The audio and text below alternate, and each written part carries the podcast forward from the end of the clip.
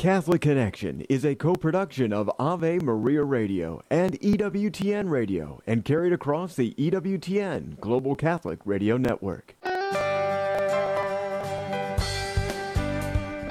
Welcome to Catholic Connection with Teresa Tomeo, keeping you connected to your faith and your world. Teresa tackles the issues of faith and culture, the pro life message, and media awareness. And now, here's Teresa Tomeo.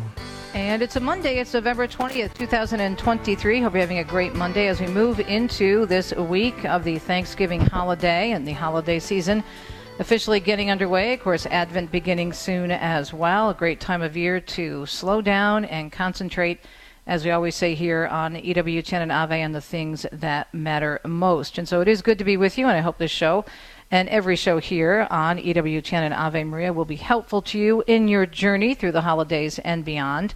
And look forward to our discussion this morning, including an article that was written by Chris Faddis, president of Solidarity Health Share, on the occasion of the 30th anniversary of the Religious Freedom Restoration Act. I can't believe it's been around for 30 years. There's been a lot of changes but he is saying that it's still very, very important and has helped in a lot of ways, especially when it comes to protecting our rights and our religious freedom. We'll discuss that with Chris. And then we're also going to take a look at a book that was endorsed by our very own Al Kresta. The book is published by our friends at Ignatius, and it's entitled To Die Well A Catholic Neurosurgeon's Guide to the End of Life. Dr. Stephen Duran will be joining us for two segments at 15 minutes past the hour, and then wrapping up with our scripture verse of the week with Gail Buckley. Behold, I am sending you out as sheep in the midst of wolves, so be wise as serpents and innocent as doves. It's a, a very, I think, deep verse. And, and how do we dissect that? How do we understand it? What does it mean? And Gail will explain. She is the founderess and the head of Catholic Scripture Study International. It's a beautiful Bible study. And she joins us every Monday with a scripture verse of the week. So that's our program for today. Dr. Stephen Duran, Chris Faddis, and Gail Buckley on a Monday. Weather-wise, let's see what's happening as folks are planning to travel over the river and through the woods and apparently through some snow as well. There is a storm system, according to the National Weather Service, that will be moving from the southern plains to the northeast, and that's today through Wednesday with severe thunderstorms. And this is for the northern Gulf states. Now, gusty winds and heavy rain for the southeast. And then if you go northeast, you have a wintry mix for the interior northeast and strong offshore Santa Ana winds with gusts of over 60 miles per hour are also forecast today into tomorrow morning in Southern California. So, what we're looking at, they're saying in this development, is that it could last actually for a few days, going into right into the heart of travel season, right? Because this week is among the busiest, if not the busiest, travel weeks for the US of A because of the Thanksgiving holiday. So be safe out there. And as always, give yourself plenty of time to get to where you need to go carefully and safely. It is a Monday morning. Thanks again to my wonderful producer, Andrew Kruchek, for doing such a great job of working with uh, all of our guest hosts. So, Deacon Dom and I are traveling back from Italy tomorrow. So, Vanessa will be back in the seat. Then I'm back with you on Wednesday. And then, God willing, stuck with me for a while. Uh, this is a very, very busy travel season for us. Unusual to have back to back pilgrimages, but it just happened that way because we had several of them canceled during COVID. But it was a great experience to meet so many wonderful listeners uh, from EWTN and Ave Maria Radio and our many radio affiliates around the country, and they really enjoyed getting to know Italy and the saints better. And also getting to know each other. I think that's one of the most encouraging things that you experience as a host on a pilgrimage is to see the bonding that occurs very few people know each other when they come. They may be with a friend or a spouse, but they're not, you know, familiar with any other people on the trip. And then within, I mean, sometimes within minutes, you hear these great conversations, and there's a clicking going on between the folks, and it's just a beautiful thing to see. So, wishing all our pilgrims well, and maybe sometime you can travel with us in the future, God willing. But let's get started. It's a very, very busy news day. There's a lot going on, and we need to check the news. You are listening to Catholic Connection a co production of Ave Maria Radio and EWTN. It's Monday, November 20th. Let's get started. Mark Mayfield tells us Pope Francis plans to meet with families of Israelis held hostage as well as with family members of Palestinians who are in Gaza. The Vatican announced the meetings will be held separately and both will take place this Wednesday after a general audience with the Pope. A Holy See spokesperson said the meetings are of an exclusively humanitarian nature. The spokesperson added that the Pope's objective is to express his spiritual closeness to the suffering of each individual. Meanwhile, as Linda Bordoni tells us, the Holy Father is also, as we mentioned at the top of the hour, talking about the wars not only in Israel, but Ukraine and elsewhere around the world. Speaking on Sunday during the Angelus, he said, Peace is possible. It takes goodwill. La pace è possibile. Ci vuole buona volontà. And he implored men and women of goodwill never to resign themselves to war. Non rassegniamoci alla guerra. Reiterating his belief already voiced on many occasions and repeating the word always three times, the Pope said, War always, always, always is a defeat. Non dimentichiamo che la guerra sempre, sempre, sempre è una sconfitta. And he noted the only ones who gain from war are those who manufacture weapons. Soltanto guadagnano i fabbricatori delle armi. And during the Pope's urgent appeal, he shone the spotlight on Myanmar, where an escalation of hostilities between the country's military junta and ethnic minority armed group, the Arakan Army, have spread to various townships, where civilians have been caught in the crossfire. I renew my closeness to the dear people of Myanmar, the Pope said, who unfortunately continue to suffer from violence and suppression. I pray that they will not be discouraged and always trust in the Lord's help. Confidi sempre nell'aiuto del Signore. Never neglecting to remember those suffering from the ongoing conflict in Ukraine and in the war between Israel and Hamas, the Pope asked for prayers for the tormented Ukraine and for the people of Palestine and Israel. Per la martoriata Ucraina e per le popolazioni di Palestina e Israele. La pace è possibile. Meanwhile, Israel, Hamas, and the U.S. have reportedly reached a tentative deal that could see a five day pause in the ongoing war. On Saturday, the Washington Post reported dozens of hostages would be freed in exchange for the brief ceasefire. Those releases could reportedly begin within the next several days if all goes as planned. Thousands of pro Palestinian protesters, meanwhile, brought the California Democratic Convention to a standstill over the weekend. More than 2,500 protesters flooding the streets in downtown Sacramento, demanding Democratic leaders call for a ceasefire in Gaza. Protesters marching and massing in front of the Sacramento Memorial Auditorium, and at one point backing up traffic for more than a mile from that auditorium to one of the bridges that carries traffic across the Sacramento River and toward San Francisco. Police, though, reporting no arrests and no incidents of violence. Hundreds of Georgia congregations are leaving the United Methodist Church over a divide on LGBTQ issues. The North Georgia Conference of the United Methodist Church voting over the weekend to accept the decision of 261 congregations to leave the denomination. As of August, more than 6,000 Methodist congregations of just over 30,000 in the country have approved for disaffiliation since 2019. A number of traditional mainline Protestant denominations have split up over homosexuality and related issues in recent decades. Former President Carter has released a statement following the passing of his wife, Rosalynn Carter. He said that she was the equal partner in everything he ever accomplished. He also added that as long as she was in the world, he always knew someone loved and supported him. The wife of the nation's 39th president, Rosalynn Carter, died at the age of 96. The Carter Center announced she passed away Sunday afternoon at her home in Plains, Georgia. She married Jimmy Carter back in 1946. They were married for 77 years. And as First Lady, she was an active part of the administration, serving as the president's personal emissary to Latin American countries and even sitting in on cabinet meetings. A new poll puts President Biden's approval rating at 40%. It's the lowest level of his presidency. According to the latest national NBC News poll, strong majorities of all voters disapprove of his handling of foreign policy and the Israel Hamas war. And a whopping 80% of younger Democrats approve of his handling of the war. Overall, the poll showing 57% of all registered voters disapprove of Biden's job performance. It's an all time high since becoming president. Authorities in India are considering new ways to bring out 40 construction workers who've been trapped underground for more than a week. State authorities are now looking at options such as building escape tunnels from the sides of the main tunnel. Rescue teams have been drilling nonstop to reach the workers since Thursday. The men became trapped when a highway tunnel they were building partially collapsed last Sunday. They're being supplied with food and water, but a doctor said some of the men are not doing well.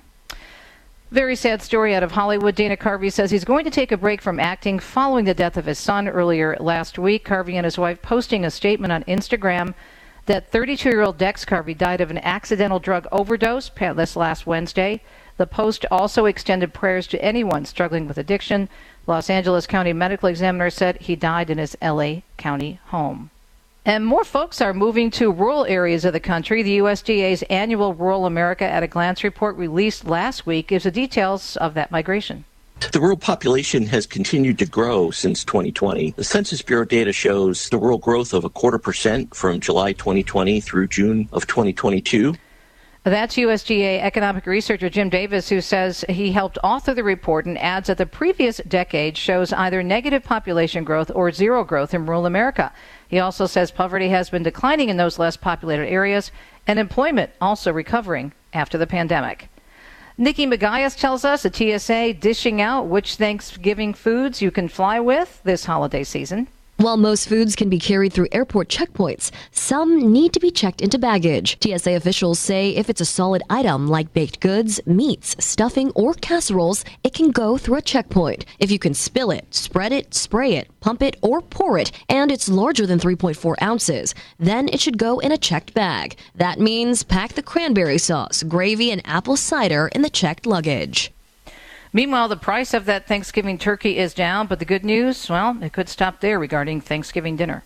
It's just crazy today. You really got to like use coupons and, and shop smart. That's Amelia Arpaia from Yonkers, New York, who's going to a family member's house as a guest this year. The American Farm Bureau reports the average cost of a traditional hockey, holiday turkey down more than 5% compared to last year. However, ingredients for those side dishes, such as pumpkin pie, pie mix, driving up the overall cost of a Thanksgiving meal. A basket survey by the New York Farm Bureau shows a 6% overall increase over last year. That's 25% higher compared to 2019 prior to COVID. And Dina Kodiak tells us about one in six Americans are expected to travel over the river and through the woods for the Thanksgiving holiday.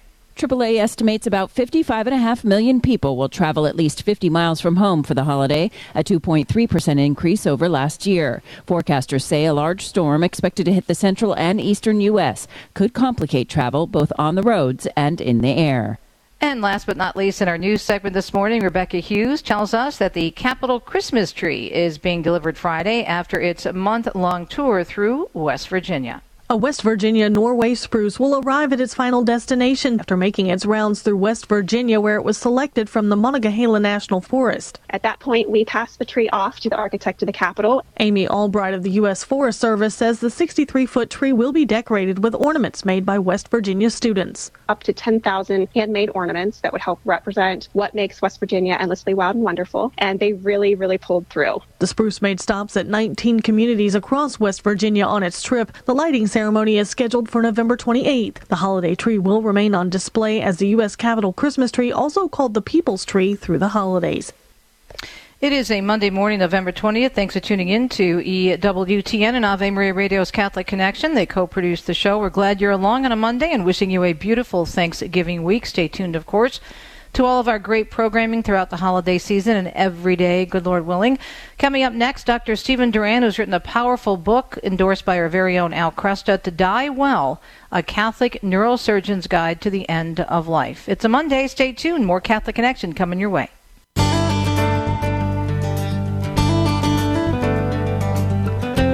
I stand corrected. Not too proud to admit it. I said Duran. It's actually Doran, and I should know better because I met this wonderful doctor, this MD, on the Good News Cruise a few years ago. He and his beautiful wife. The book is To Die Well, a Catholic Neurosurgeon's Guide to the End of Life. Dr. Stephen, great to talk to you again, and thanks for being a part of the Good News Cruise, and even more importantly, thanks for making such a contribution. So let's go back, or shall we say, as the song says, begin at the beginning or begin at the begin. What prompted you to put down your thoughts and your experiences with life, end of life in particular, into this book? Well, thank you so much, first of all, for having me on your show. It's a wonderful show, uh, much needed, um, does great work. You know, I think what really prompted this uh, a number of years ago was the realization that uh, my patients uh, very often, um, I would, I, I would rather say, rarely did they actually have thought about their possibility of dying. And even less frequently did they pray about it or contemplate it. So often I would encounter patients or their families uh, in crisis, uh, and all of a sudden they're left with this need to make certain decisions of care um, and what to do or what not to do. And they just had never really thought about it, and especially had never really prayed about it. So that was, I think, the, the initial impetus to do this. But you've got a combination because you're an MD, you're a deacon, and you're a bioethicist. So you've got, I would say, a very vested interest in this topic in more ways than one. Yes, I mean, and I've I've written uh, in those areas, you know, kind of on a more academic level. Um, but I really wanted to put something together that was um, hopefully accessible to people because some of the issues uh, surrounding the moral and ethical issues are, are, are pretty complicated or can be, can be. And I wanted to hopefully distill it down for people so they understand, you know, why the church uh, teaches certain things, and then to put story in front of it, to put uh, you know, to put meat on the bone, so that these uh, issues aren't so sterile, but rather uh, applied to real people, and so it, it hopefully is more uh, draws them into the to the issue at hand better. Do you think, Doctor, that more people are at least interested in this now? Since COVID, there was so much fear that was expressed and, and concerns that were brought about because we were hearing about death and dying so often during those COVID years? Well, I certainly think that there was it was an abrupt awakening uh, for many people uh, because uh, uh sadly so many people uh, died and, and died um, unexpectedly, you know, and um, um, and in particular during that time, a lot of the deaths, especially early in COVID, uh, people were very isolated. And so I think it was a bit of a, a jarring wake up call to reality of, of our own mortality, yes. And why do you think is it that other people don't think about it at all on the on the opposite spectrum? Well, you know, I, I just think it's hard. I mean, the I, I think just in general, um, you know, people uh, just don't want to think about the fact that you know their their time here on earth is limited, and it, and especially if if your life is not rooted in faith. I mean, you know, we believe in in in, a, in the resurrection. We believe in a, a, a Savior who died and was crucified, um, who who redeems us for our sins. But if if you don't have that perspective, I think it's just a natural defense mechanism to just not even think about it. Yeah, it's very true. Talking with uh, Dr. Stephen Doran, his book is To Die Well, a Catholic Neurosurgeon's Guide to the End of Life. So you start each chapter out with a story. Can you share one of those stories with us? Because the stories help put things in perspective for people. But is there one in particular that comes to mind that you'd like to share? Well, you know, I, I, I think the, the it's in the um, in the introduction. Um, it's the story of my my father-in-law, Mike Lewandowski. Um, my wife Sharon um, comes from a a, loving, faithful Catholic family, and um, just a really uh, humble uh, uh, telephone repairman, um, and um, but had a big influence in my own life, and um, and had the honor to uh, be with him and my wife Sharon and the rest of the family when he went through what I would call a very very holy death. He um, uh, developed leukemia when it was clear that the treatments wouldn't work. He went home and their household was turned into this hotel, basically, where all the kids and grandkids came home into this house, and it was just teeming with life, just absolutely teeming with life. While he was uh, on his deathbed, which I really would say was his life bed, and mm. it was a revolving door of people coming to to. He would be embarrassed to hear me say this to pay homage to this this man, this holy man who had influenced so many people throughout his his, his life, but but not doing anything to big public grandiose way, but but by just being a uh, an authentic witness to Christ, and and and it was just kind of seeing where his life and his death were integrated with with his wonderful family, and and that's just such a beautiful story, and and, and I start with that for that reason. Mm, you know, it's so true too because I can remember when my father died. It was a similar situation, although he died suddenly. To see the response of people at his funeral. It was just that was very comforting. So he was he was a mechanical engineer, he was a well educated man, but you know, pretty very humble and, and quiet in his own right. And yet the outpouring of support shows you that uh, not only did he die well, but he lived well. The same thing with your father in law. Right, right. Well, that's exactly what you know. What Saint Robert Bellarmine wrote this book years ago. You know, the art of dying well, and that's that, it's the whole premise, right? The whole premise that if one wants to to live well, uh, I'm sorry, if one wants to die well, one must live well. You know, it, it seems like it should be self-evident, but but um, but that's really the basic premise. You know, and uh, and that's how he starts his book. He said, "He who lives well will die well," and um, and he goes on to say, "What what does that mean to live well?" He talks about living a a life of temperance and a life of, of faithfulness and prayer and fasting and all those things. And and so yeah, the the journey towards a good death begins at our baptism. Um, mm. uh, you know, that's that's when we are infused with the grace of the Holy Spirit, and um, and then that is uh, further amplified throughout the rest of the sacraments in our life. And so that journey begins well before whatever event that ultimately leads to our death. It, it really is a lifelong process. Can you, in your job as a doctor, given all the restrictions and all the attacks on, on you know people who are uh, Christian in their in, in, in their profession, can you talk about this openly with patients in terms of the spiritual aspect, or is that something that you you talk about the the pre- more practical? Not that faith is impractical, but you know the nuts and bolts of of being prepared physically and emotionally, or can you talk about the faith issue? Yes, I, I, I, I that's a good question, and I'm I'm um, grateful that. Um, um, where I live in Omaha is is is one of those communities that has not, I think, experienced at least on a widespread uh, level some uh, overt um, persecution of people of faith. Um, I'm sure there's you know people who feel like they're uh, they might receive some of that, but really it's it's a desire to have uh, an integrated life. And I'm not going to pretend to say that I've always had an integrated life. You know, I think for a long time my spiritual life and my and my work life, you know, were were kind of parallel. But but just hopefully, and and I'm not there yet. Don't get me wrong. I'm not trying to set myself up for some perfection that I've not achieved, but having an integrated uh, life that uh, uh, Steve Doran, the surgeon, is the same person as Steve Doran, the deacon, is the same person as Steve Doran, a father and a husband. Mm-hmm. And and I will tell you, I have never ever had a patient reject an offering of prayer. Now, um, granted, I, I, it doesn't take much. You know, I just kind of listen. You know, someone might say, "Oh, uh, you know, uh, um, uh, my family's praying for you. You know, while I'm having surgery today," or "or God bless you," or you know, just little tiny little words that just open up the door a little bit and say, "Oh, oh, that's great. Well, where do you go to church?" Or, um, "Hey, would you like to pray?" And so, um, it, it just takes a little imagination. It doesn't, you know, I certainly don't want to force or proselytize or anything like that, but people by and large are especially open during times of, of crisis, during times of pain, you know, things like that.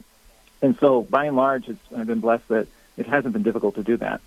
Now, I think that's very true. Even on a plane, you're having a conversation with someone, and they ask you what you do. You're a deacon, a doctor, a bioethicist, or if they ask me or my husband, you know, I'm a Catholic talk show host, and you know, he's being a deacon now, retired. But you know, all, all of us involved in spirituality and the faith at some level. And if they just they ask you what you do, you tell them, you have a conversation. I've never had anyone reject if they shared something and say, "Oh, can I pray about that for you?" And and the, oh, yes, thank you so much. That is so true. Right. Isn't that interesting? Yeah, no, it is. I, I I think it just takes a little bit of boldness to to to just make that simple offer. And um, you know, I'll tell you one thing that's really really helped me over the years, and and just been so blessed to to study with my wife Sharon. Um, uh, she teaches Seeking Truth Catholic Bible Study, and okay, hold that hold that thought. We are having such a good conversation. I'm so interested that I asked you a question too close to the break, which I normally do, and I shouldn't because I've been doing this for 40 plus years. I think I know better. Anyway, I look forward to getting back to the conversation with our guest, Dr. Steve Doran. The book is To Die Well. A Catholic Neurosurgeon's Guide to the End of Life. We'll put a link to it at the Catholic Connection archives, but it is published by our friends at Ignatius Press and endorsed by Al Kresta, among others. We'll be right back.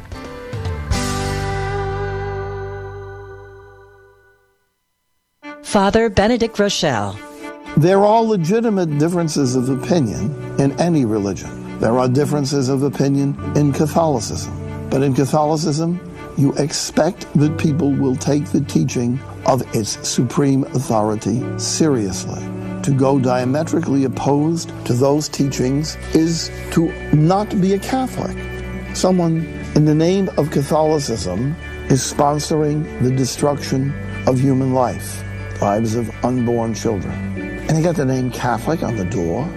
The highest authority in Catholicism and the encyclical Humanae Vitae, Evangelium Vitae, is absolutely clear that no Catholic can support abortion and that Catholics are responsible to take serious action against legalized abortion. The people you know and trust are on EWTN. What is the life of our heart? The Catholic Catechism answers prayer is the life of the new heart. It ought to be the source of our animation at every moment, but we tend to forget the one who is our all. The fathers of the spiritual life in the Deuteronomic and prophetic traditions say that prayer is a remembrance of God often awakened by the memory of the heart. We are to remember God more often, says the Catechism, than we draw breath. We cannot, however, pray at all times if we have not learned to pray at specific times. The tradition of the Church proposes morning and evening prayer, grace before and after meals, the liturgy of the hours, Sundays centered on the Eucharist, the cycle of the liturgical year with its great feasts as the basic rhythms of the Christian's life of prayer. There are three major expressions of prayer vocal, meditative, and contemplative. This is Peggy Stanton, and this has been the Order of Malta's Minute with the Catechism.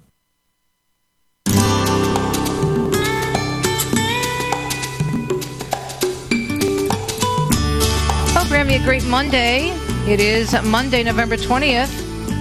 Chatting with Dr. Steve Doran. The book is To Die Well, A Catholic Neurosurgeon's Guide to the End of Life. Doc, I'm so sorry, but I wanted you to finish the, the statement you began because it was very interesting before the break.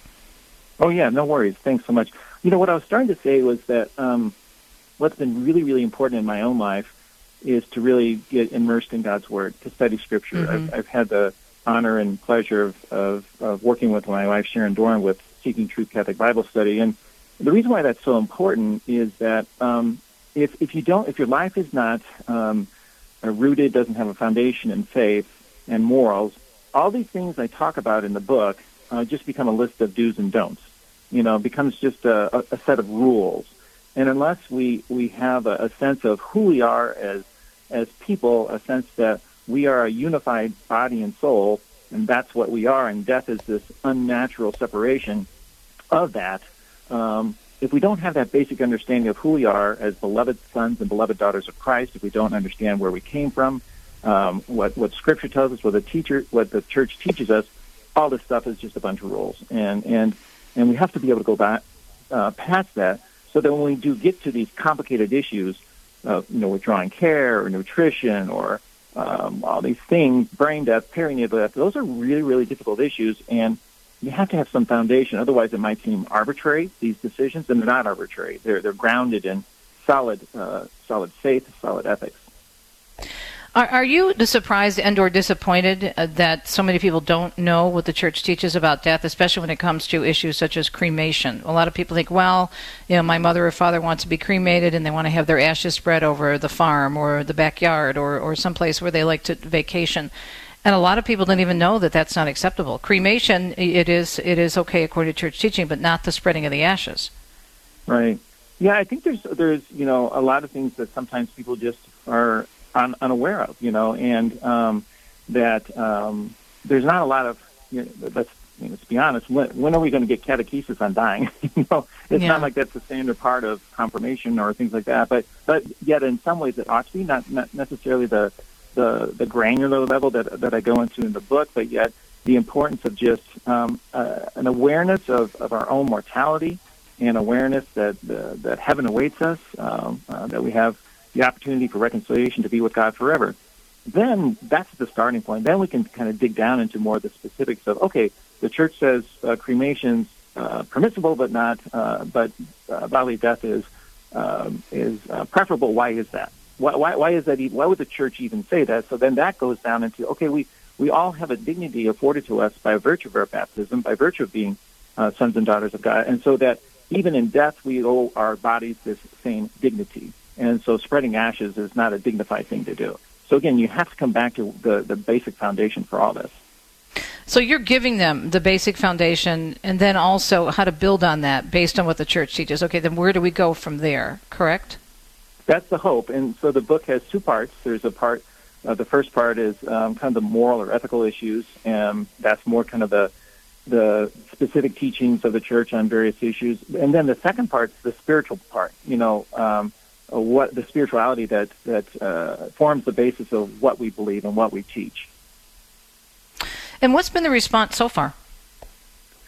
Well, you know what's been so uh, edifying to me, uh, just on a personal level. Um, I've had a number of people who purchased the book who then came up to me and said, "Oh, this book helped me so much." And I said, "How? How did it help you?" Already said, "Well, you know, a number of years ago, my mom was dying, and I and I just felt lost at the time, and, and I made the best decision with the information I had at the at that time, and and this book brought me great consolation to know that oh, okay, that that was the right decision."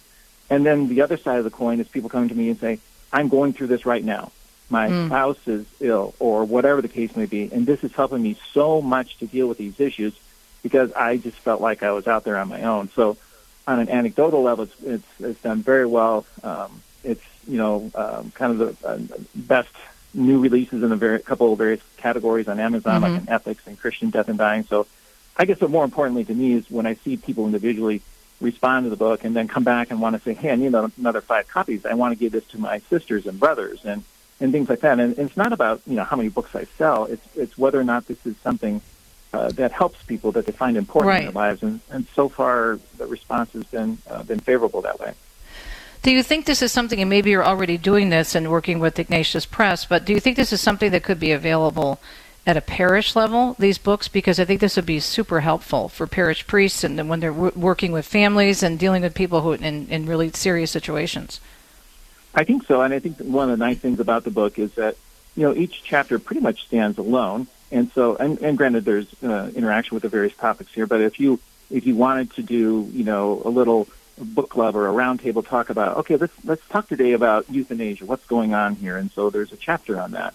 Okay, well maybe next month we're going to talk about you know redemptive suffering, and so it's, it, each chapter is a specific topic that I think would lend itself well to either people getting together or or even just someone who wants a, a, a reference book. Are you doing presentations on this? Well, um, I've been um, still trying to be a neurosurgeon and trying to be a husband and in your spare time, and, yeah. a deacon. so, so I, I've been blessed to be able to do some some uh, interviews with uh, with in- individuals like yourself, which is which has been fun and helpful. And you know, whatever the Lord wants, we'll we'll keep an open mind to. But I but I want to also keep in mind that you know there's only so much so many hours in a day. I get it. That's right. right. No, that's right. Especially being that's a deacon's right. wife, as you know, I understand, and, and then you've got your whole professional career, which is still there. It's a little bit easier uh, for us because Deacon Dom's retired now, but professionally. But I think this is so helpful. So when you sat down to write the book, for whom were you writing it? Was there a particular audience, or just Catholics in general? Before we let you go. Yeah, I think I would say the the uh, the Catholic who's who's um, really kind of uh, serious about their faith, wants to know more, wants to really grow deeper in areas that they um, maybe um, have questions about. Yes, it can be for any Catholic, but I think in particular there's, there's going to be people who are you know, really, really serious about their faith and, and just need to and want to go deeper in this area. You have so many great uh, endorsements. Yeah, I'm. I was kind of embarrassed. I mean, I, I've never done this before. I've never written a book, and so I kind of threw it out there to a few people, and they graciously um, uh, agreed to do so. And so I'm, I'm kind of uh, very humbled by by the response from from some of these individuals. A lot of them uh, I've had some contact with over the years. You know, either professionally, I've done some writing with some of them, and so um, uh, and you know have met Al, have been have been an Al Kresta show before. Um, but other people who I didn't know and who stepped up and just were so kind and so gracious, and is, um, I was just very blessed by it.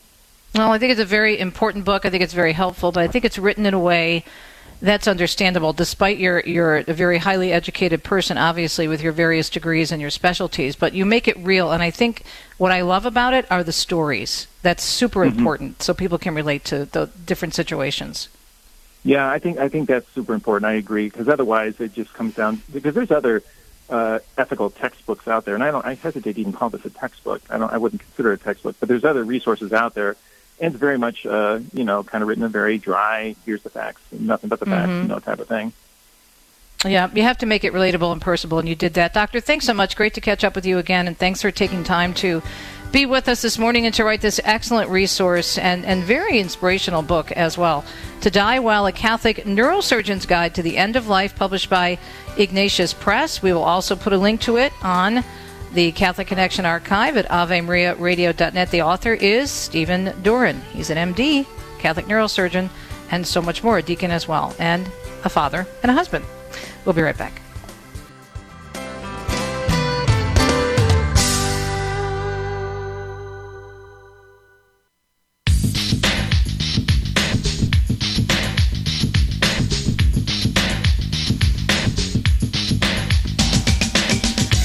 Very important article recently published in Newsweek by Chris Faddis. He's the president of Solidarity Health Share on the occasion of the 30th anniversary of the Religious Freedom Restoration Act. And Chris, we were talking during the break. I can't believe it's been 30 years. And what's amazing, we were also discussing some of the quotes you had in the piece that people forget that this received bipartisan support when it originally passed.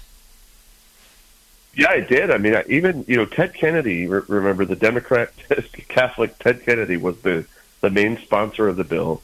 It had wide support, and even President Bill Clinton said after signing it, he said, "We believe strongly that we can never be too vigilant in this work of of protecting the exercise of religion."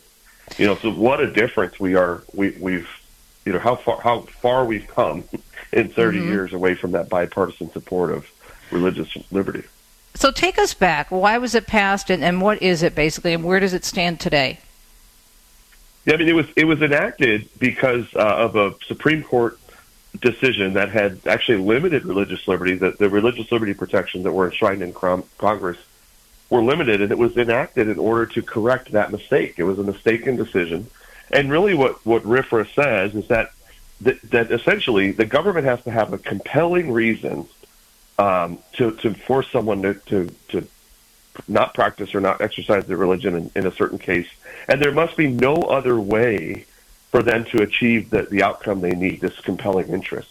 Uh, and so you can't just decide that you know you have to do a a certain you know practice just because you can't just decide well everyone should cover surgeries uh, or pay for surgeries or participate in surgeries that they disagree with. There has to be a compelling reason, and there could be no other. There, there, there's no other option for them uh, to do this. And a good example of a, a simple one was a a uh, uh, postal worker who was being required to work on Sundays when mm-hmm. they got mm-hmm. hired. They had been told they could take Sundays off. Well, since the U.S. Postal Service started doing deliveries on Sundays for certain um, vendors and things, they were being required, and the actual the courts actually found that there was no compelling interest, and that they did have other options, and so he no longer was required to to work on Sundays. So it's a very simple rule that just says, hey, you have to have a very strong reason why you're going to force this person not to practice their religion. But what are we seeing happen to RFRA, given the fact that there's so many uh, uh, different efforts by not only this administration, but even on the state level, to force doctors and others to support or even be involved in or various facilities to pay for not only abortions, but also these transgender, so called transgender surgeries? Yeah, I mean, we're seeing, I mean, honestly, a real hostility toward religion, right? And you know, one of the things that, that I think we as Americans like to believe is that when we have these laws that protect us and that protect basic rights, that that means people won't go about trying to undo those rights, right, or trying to force us to go against our rights. Uh, and what we're seeing today is this continued uh, uh, onslaught of of rules and laws being enforced that do the exact opposite, forcing doctors to participate in surgeries that they find morally reprehensible, um, threatening doctors that if they speak out against abortion or don't provide certain services or counseling, that they would lose their license. I mean, we're seeing this over and over. It feels like, and I, I think we've talked about this before, Teresa. It almost feels like every other month mm-hmm. we've got another attack on the religious liberty, especially of Christians uh, and Catholics, uh, when it comes to life issues and and uh, and other issues. And so that's one of the reasons why it's so important we highlight that this bill, for one, thank God we have this bill because it's helping protect us. You look at the Little Sisters of the Poor; they were able to fight against, you know, um, covering uh, uh, contraceptives through using RFRA, right? And that was very mm-hmm. important. It took them five years, however, to do that. You look at the Hobby Lobby family; they successfully challenged the government's intrusion on their rights through RFRA. Uh, so this this Religious Freedom Restoration Act is a is a godsend uh, and one that we have to, to uphold. But unfortunately, we're having to use the courts to defend it. That was my next question because it seems that even though it's in existence, most people who are pushing, you know, the opposite agenda or their own agendas, they want to force people to try to go to court because they realize a lot of people can't afford it and don't want to go through the time or the energy to to face a lawsuit.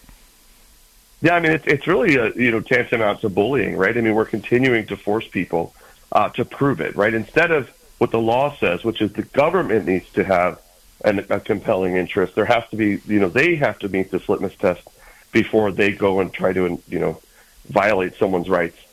We're we're doing the opposite, and essentially they're saying, no, you have to fight us, right? You have to come on the battleground, and I do think that that's part of it. I think it's intimidation. I think it makes it harder for people uh, who don't have. You think about religious orders who maybe don't have the large support that the Little Sisters of the Poor had. Would they have the ability to raise a suit? Or you think of even smaller groups. Yeah. Uh, and remember, Teresa, this doesn't just protect us as Catholics and Christians. This this uh, law has successfully protected Hindus, Sikhs, you know, all people of all faith, Jews, uh, you know, all all faith. This is this is what it's for. And imagine those folks who don't have the ability to to mount a defense against some sort of intrusion on their religious right, their religious liberty. Given the aggression of this current administration, of some man who you know describes himself continually as a devout Catholic, Joe Biden, how they keep pushing and pushing and pushing, whether it's abortion, whether it's a transgender issue, uh, contraception, where would we be? Do you think right now without RFRA? Well, I think I think we would have uh, a lot of problems. I think we would have lost our Catholic hospitals at this point. I think we'd have a lot of physicians and people that, that were out of work because they, they would not be willing to go this route, right? I think we'd have religious sisters that would be participating in in uh, these things. So without RFRA, I mean, we, we would, especially with this administration, and honestly, even even the Obama administration uh, had a lot of attacks against people of faith. And so, you know, this is a really important law. We we obviously it, it will stay for the time. We need to hope and pray we continue to elect people who who will protect this uh, and keep it keep it enforced. I was glad to see it. We were chatting about this during the break that it made it into Newsweek because Newsweek still has a I mean a pretty secular audience, but I think it's great that they're willing to publish this to show people what's going on.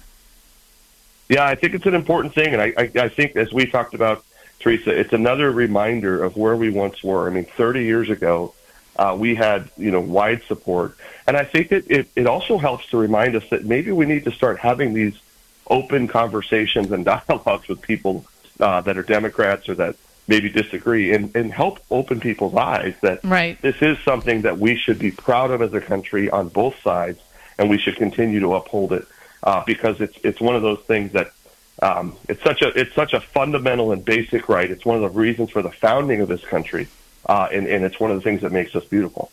Yeah, and I think when you come right down to it, most people would agree with this too. That you know, even when you look at the pro-life issue, most people, even if they call themselves pro-choice, they want limits on abortion, and they want a lot of limits on abortion. Chris, thanks so much. Great job. The article is by Chris Faddis. He's the president of Solidarity Health Share, and we'll put a link to the Newsweek article, of course, on our archive section. After 30 years, Religious Freedom Restoration Act more important than ever was just posted last week in Newsweek, and I'm so glad it's getting a lot of exposure.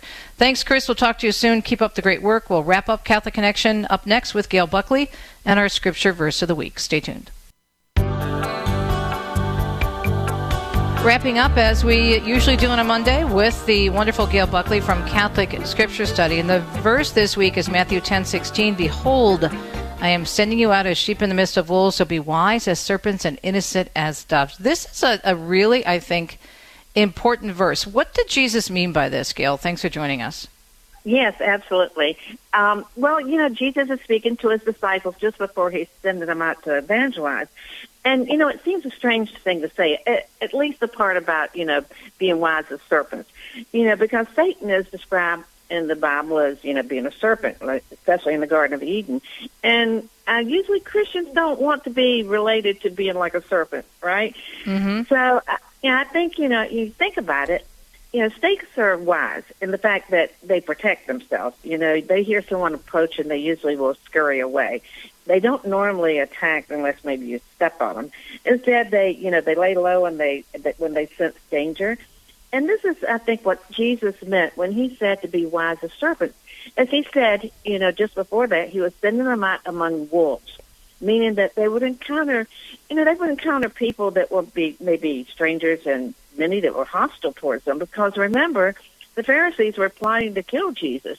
And Jesus knew that his disciples would come in contact with people that might not want, you know, they might want to harm them. And, and so, because they were followers of his. So he expected them to be gentle.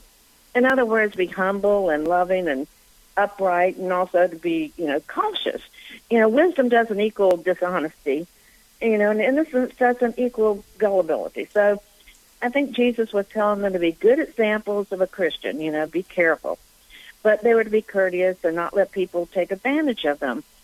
And, you know, Jesus had just told them prior to that that they were not, you know, if you're not welcome, you know, he said, if anyone will not welcome you or listen to your words, leave that home or that town and shake the dust off your feet. He didn't want them to endanger themselves and or waste their time there with those that didn't want to hear their messages. You remember, um, I remember, uh, Teresa, several years ago, our friend Steve Barringer, I mean, I'm sorry, my husband, Steve Barringer, Steve Ray, you know, he uh, gave me really good advice. I had been um, talking with a Protestant for a long time, several weeks, and she kept asking me the same questions over and over about my Catholic faith.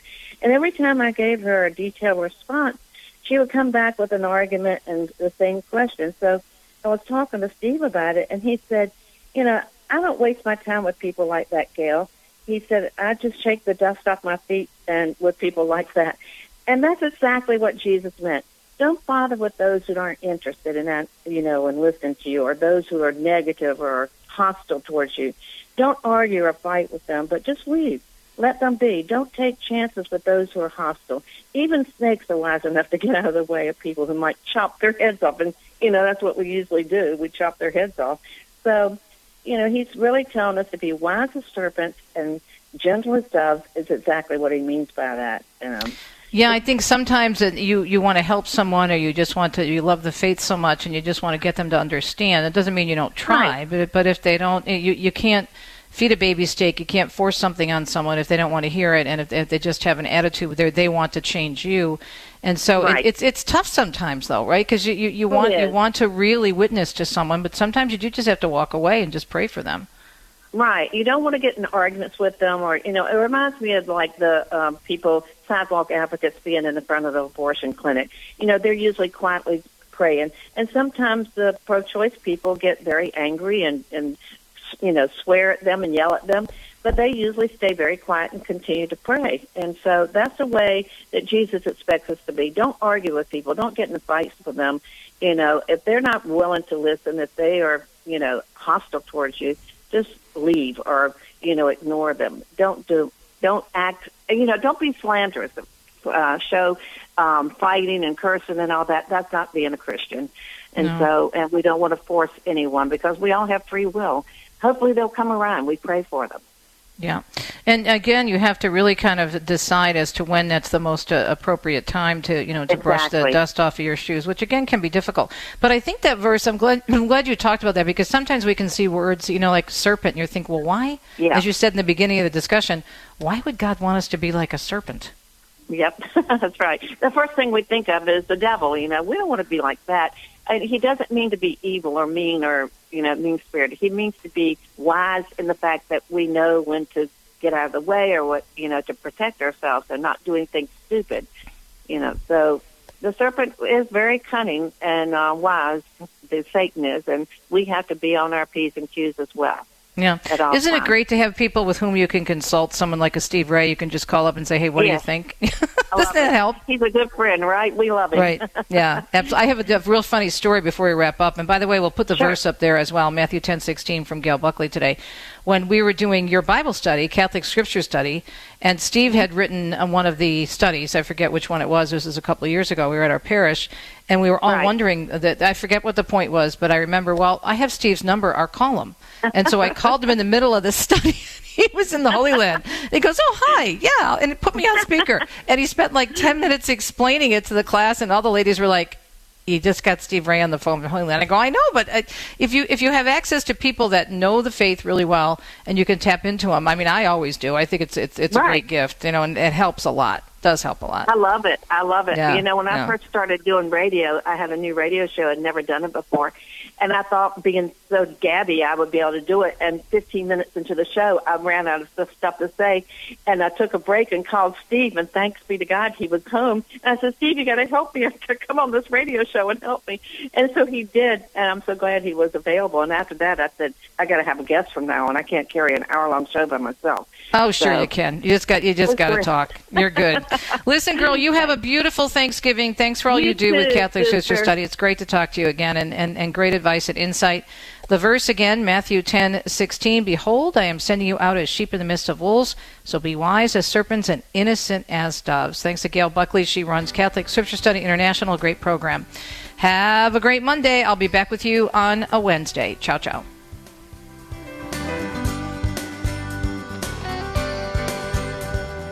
You've been listening to Catholic Connection with Teresa Tomeo.